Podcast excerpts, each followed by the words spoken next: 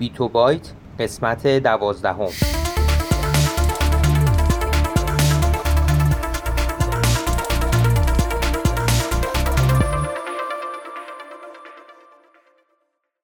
صدای ما را از آسمان نمای گنبد مینا در منطقه فرهنگی گردشگری عباس آباد تهران میشنوید.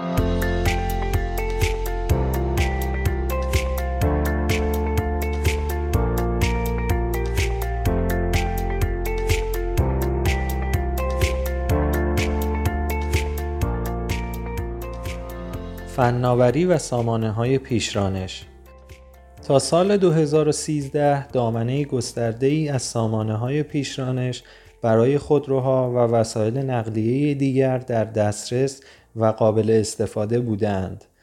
موتورهای درونسوز مبتنی بر سوخت بنزین، گازوئیل یا همان دیزل، پروپان یا گاز طبیعی، خودروهای هیبریدی، پلاگین هایبریدها خودروهای پیل سوختی مبتنی بر سوخت هیدروژن و تمامی خودروهای برقی گزینه هایی هستند که تاکنون به عنوان سامانه های قابل استفاده برای خودروها ارائه شده اند.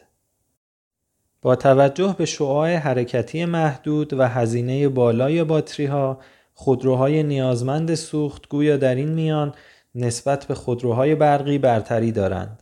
برخی از این گزینه ها نیز نیازمند احداث شبکه ای از جایگاه های سوخت یا ایستگاه های شارژ هستند.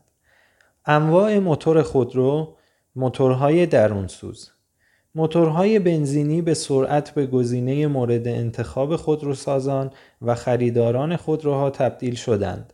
با وجود استارت ناهنجار، صدا و آلودگی زیاد و دشواری در تعویز دنده ها فناوری های جدید بینظیر خطوط تولید و همچنین پیشرفت های به دست آمده برای این نوع موتور امکان تولید استاندارد خودروهایی با موتورهای مبتنی بر سوخت را فراهم کرده است.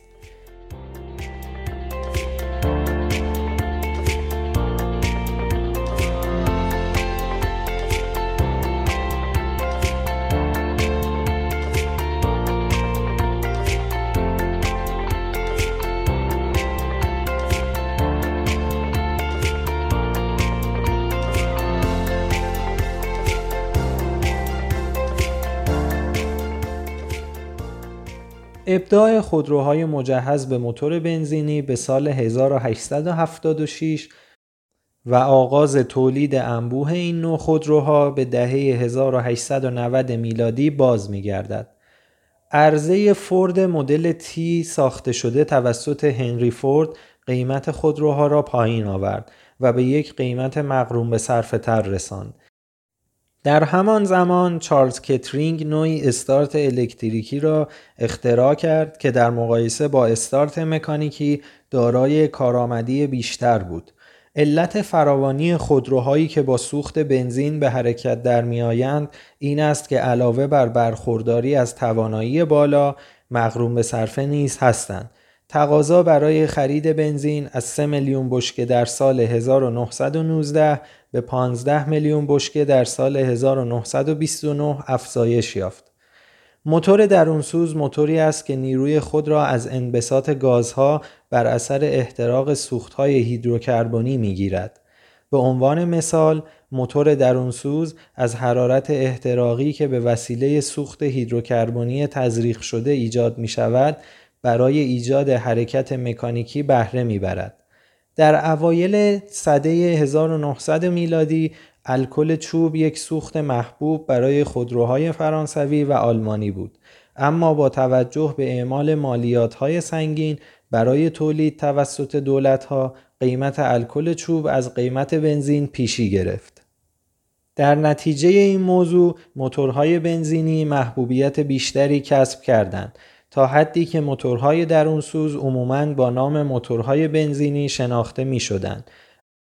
اگرچه موتورهای بنزینی محبوب شده بودند اما با توجه به خطر نشت سوخت که می توانست به انفجار منجر شود چندان مطلوب نبودند.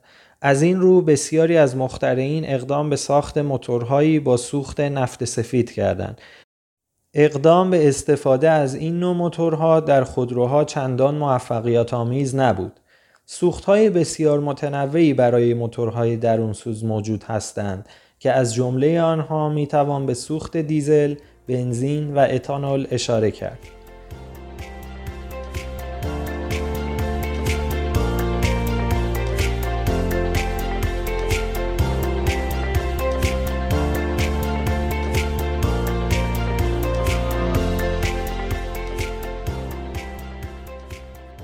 موتورهای بخار موتور بخار در اوایل سده 1700 میلادی اختراع شد و به شیوه اصلی برای تأمین قدرت موتورها و کمی پس از آن به روشی برای به حرکت درآوردن لوکوموتیوها بدل شد.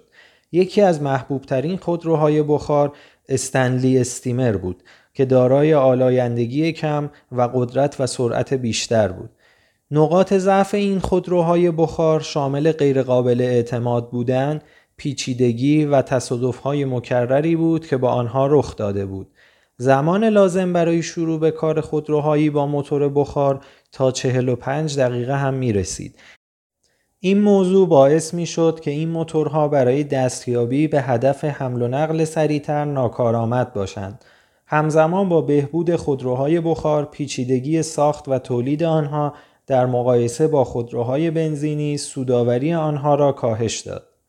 موتور بخار دستگاهی است که حرارت را به جنبش مکانیکی تبدیل می کند. این حرارت با استفاده از دیک های بخار که با جوشاندن آب تولید بخار می کند فراهم می شود. در اوایل سده 1900 یک خودروی مجهز به موتور بخار در ایالات متحده آمریکا معرفی شد که با توجه به قابلیت هایی که داشت می توانست در تولید قدرت و بازدهی فورد مدل تی را مغلوب خود کند. موتورهای بخار به عنوان موتورهایی با صرفه اقتصادی بالا و قدرت تولیدی زیاد شناخته شدهاند.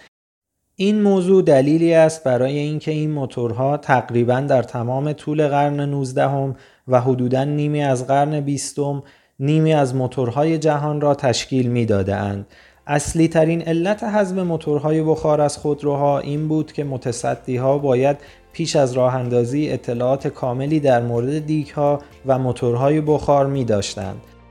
چرا که در صورت بیتوجهی متصدی عملکرد موتور می توانست برای خودش مضر و زیانبار باشد.